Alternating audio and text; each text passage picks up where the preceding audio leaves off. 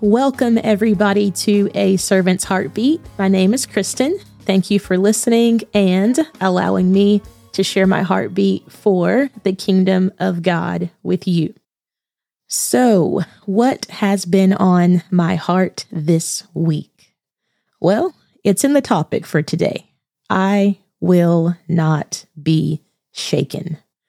And this week, I have had some testing on that statement. I will not be shaken. I'm sure that at some point in, in your walk with God or your time of being in church that you have gone to a conference or you've been in a series of, of church services that were just amazing. And you made up your mind to live steadfast. And maybe you even said, I will not be shaken. And you're ready to pour more of yourself into this walk with God. And not to be negative, but just talking reality here. Give it some time, or maybe very little time, and it seems like conflict begins to come against your consecration, or distractions begin to tug at your newfound level of dedication. So you may feel like that statement of, I will not be shaken sometimes are somehow turned into, oh no, Lord, help me, I've slipped. I got shaken. Well, this week, for me, I was reminded of an element in being steadfast and unmovable, and confidently saying, I will not be shaken. Now, there's, there's no doubt that there are multiple things I feel like that could be brought out that tie into being steadfast. But our focus for today is going to be on one simple element, and that is obedience. So, to get us going, um, the story came to mind that I have heard a few times, and I've heard a few different versions of this story. So, it may sound familiar to you. But back in the day, when people were looking for work, or when a farmer was trying to find hired help. They may post a sign or a flyer or something in the town store. And then those people looking for work would wait outside that store, ready and willing for hire. And then the farmers would come looking for someone to hire to help them on their farm. Well, one of the farmers saw this young lad and he thought, well, he looks like a decent kid, maybe could help me around the farm. So the farmer asked this young man, Can you work? And the young man's reply was, I can sleep on a stormy night. Well, this reply puzzled the farmer a bit, kind of scratched his head and, and went on about his way. Well, time went on, and the farmer comes back through town and he sees this young man still sitting there, ready and willing to work. So the farmer gave this kid a chance. He decides, you know what, I'm going to hire this young man, and he he sets him up to be a help at the farm. He gets him in the farmhouse. That's going to be his living quarters. All is good and well. The farmer begins to lay out all the duties that he needs this young man to take care of. And as time goes on, this kid is a hard worker. He is responsible, he is respectful, he's interacting well with the farmer and his family all is well and good. Well, one night, a bad storm came through. The wind is blowing, the hail is coming down, the rain is pouring, and it is beating against the house. It's one of those storms that wake you up in the middle of the night. And that's exactly what happened to the farmer. The farmer wakes up in panic and he is worried about his barn, his animals, and his equipment because the storm has the potential to do some major damage. So the farmer runs to this young man, his hired help, and he tries to wake him up because he needs this young man's help to go take care of everything that is exposed to the elements of the storm. But this young man is dead asleep. The farmer is shaking him, rocking him. Come on, buddy, wake up. But he could not wake the young man up. Well, now the farmer is beyond worried. He's frustrated because he could not wake this kid up. He's feeling helpless because the young man who's been such good help cannot help him right now in this time of panic when the storm is raging outside their house. So the farmer decides, I'm going to take care of this myself. He runs outside to the barn expecting the worst. He ran outside to check on the chickens first, and when he got there, the coop was fine. The chickens were all accounted for, clucking and everything.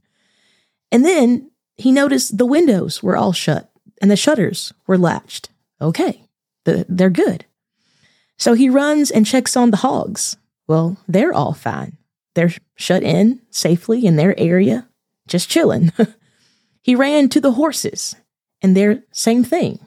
They're in their stalls, safe and sound, eating hay, no problems. Well, he kind of wonders a little bit, and then he thinks, oh no, the equipment. So he runs out to check on the equipment to make sure everything was put away. And once he gets there, it was. Every tractor, every trailer was put away in its proper place under the sheds. Well, then he thought, oh man, the firewood, it's pouring outside. It's going to be soaked. Nope. the firewood was all put away under a tarp that was securely fastened to the ground so that the wind would not blow it away. The farmer was in complete shock. Everything that he was worried about, everything he thought would have been left undone, every duty was already taken care of. So the farmer makes his way back in the house. He is soaked and he takes off his raincoat. And then a thought sinks in and hits him. This is what that young man meant. I can sleep on a stormy night. This young man had taken care of everything. It was part of his daily duty to simply obey and take care of what that farmer was asking of him. But man, what a storm.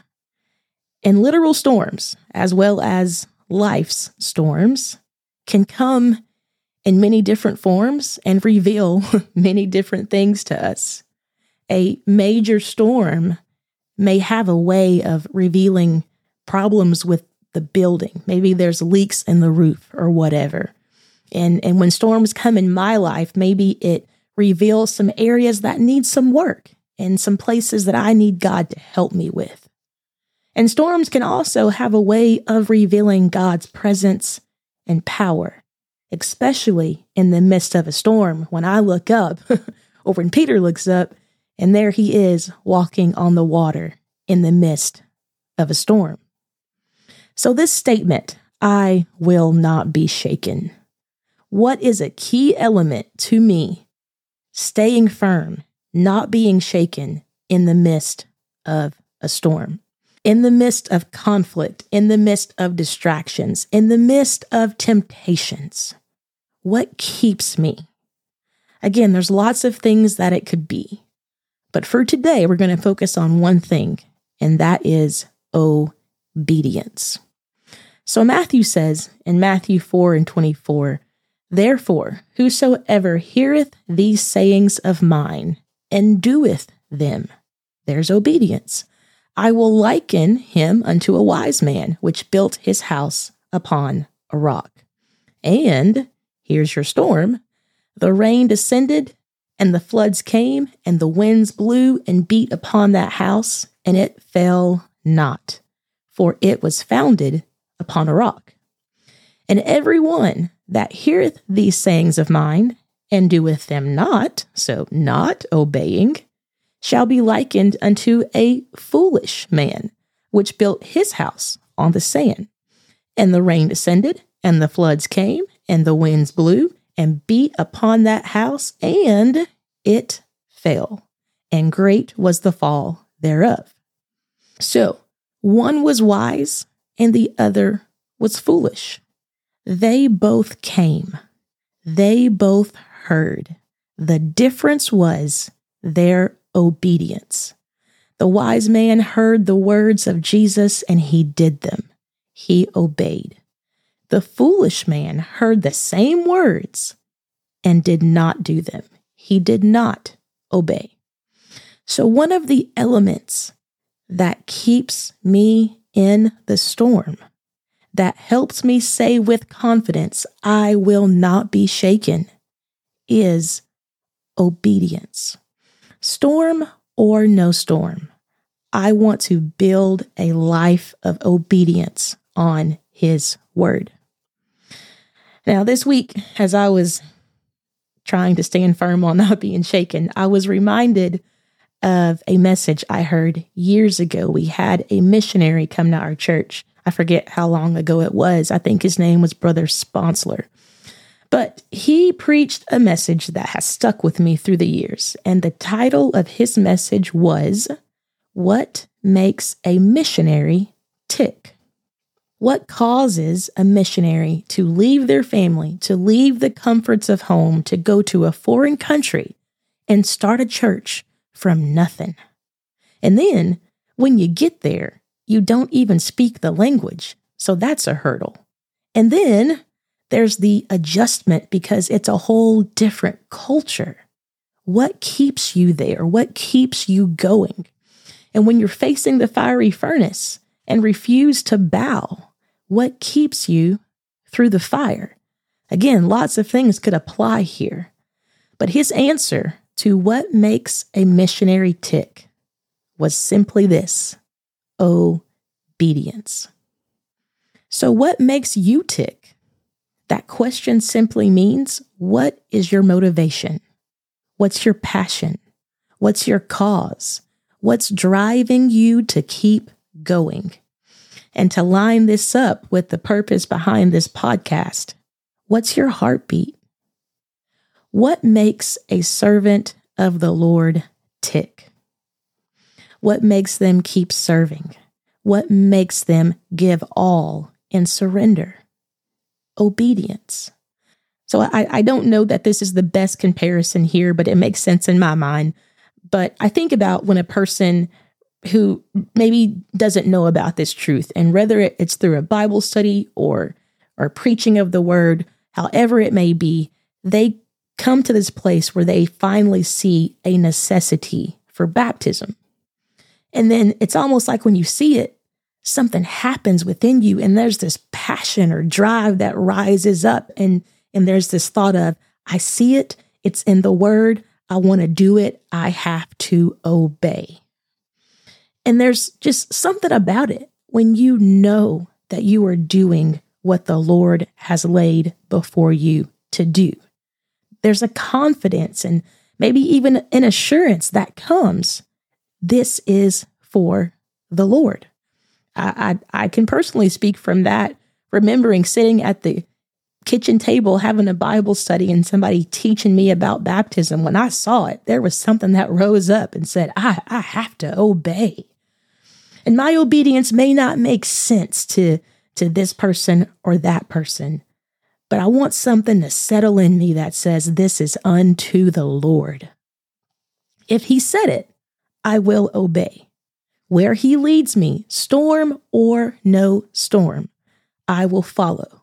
I reckon that I am persuaded that I will not hear Him say, Well done, without a heartbeat to obey Him a heartbeat for obedience, simply doing what the Lord is asking of me to do. So, that verse that we read said, The wise man built his house upon a rock. Well, our church has put on a Veterans Day musical in the past called AmeriKids. And one of the songs the kids sang was Build on the Word. We have practiced that song so many times, I feel like I could bust out singing it right now. but one of the lines of that song says, If your house will be secure, be sure you build it on the word, talking about that foundation, that rock. And thinking about that, to me, it's it's more than just a kid's musical song. There's some truth in this. If I really want a secure house, if I really want to live out the statement, I will not be shaken, it's going to take obedience. Going back to the wise man and the foolish man, where they built their house was based on their obedience. They both heard the words, but one obeyed and one did not. I'm not going to hear him say, Well done, without a heartbeat to obey. Something within me that desires not just to build the house on the word, but these are words of life. So, Lord, teach me to build, teach me to live according to your truth. So when the rains descend and the floods come and the winds blow and beat upon the house, I can sleep on a stormy night knowing that this house, this vessel, this temple of the Holy Ghost is built on the rock. And what happens inside this house is in obedience to the word of God. Just before Jesus tells this parable of the wise and foolish man, he says in Matthew 7:22, Many will say to me in that day, Lord, Lord, have we not prophesied in thy name, and in thy name have cast out devils, and in thy name done many wonderful works? And then will I profess unto them, I never knew you, depart from me, ye that work iniquity. So they were doing many wonderful works. But where was their obedience? Samuel said to Saul in 1 Samuel 15, Behold, to obey is better than sacrifice. Storm or no storm, trial or no trial, there is no substitute for obedience. If I want to hear him say, Well done, and boy, I do, I need a heartbeat for obedience. It may take a little digging from time to time, but Luke 6:48 says that the man that built his house digged deep and laid the foundation on a rock. How hungry are you? How deep are you willing to dig? So, obedience. Does this mean you have to be perfect? No. we're going to make some mistakes. Going back to the story about the young man, I reckon he probably wasn't too perfect himself. I mean, he was he was young, had some things to learn. I do too. but what kept him sleeping peacefully on that stormy night was that he had been doing the present duty all along. Every morning, he got up and did what he knew to do. He saw a need around the farm and he did it. The farmer had laid out what was expected of this young man, and storm or no storm, he continued to follow the words of the farmer. Paul wrote in Corinthians, 1 Corinthians 15, Be ye steadfast, unmovable well, steadfast means firm and unwavering. Unmovable means unshaken. I will not be shaken. There's a verse in the Old Testament that relates to this as well, and I think it would help us to sleep on a stormy night too. but Isaiah 26 3 says, Thou wilt keep him in perfect peace, whose mind is stayed on thee, because he trusteth in thee. I was studying this verse a few years ago and I learned something that stuck out to me. But perfect peace means shalom, shalom, or peace, peace. And I can't help but to think about that song every time I see this verse peace, peace, wonderful peace. This verse continues by saying, Whose mind is stayed on thee. Well, that word stayed means supported, sustained. Every morning, I want to wake up with my mind stayed on Jesus because I trust him, because I trust his word. I want to build a life of obedience on his word. I want my steps to be ordered by his word. One psalmist said, Thy word have I hid in mine heart. Huh. Heartbeat for obedience, that I might not sin against thee. So I will not be shaken. I will not be moved. I think one of the key elements in continuing firm in that statement is obedience. So build your house on the rock and walk in truth. Hide this word in your heart, and that heartbeat for obedience will help me to say with confidence, I will not be shaken.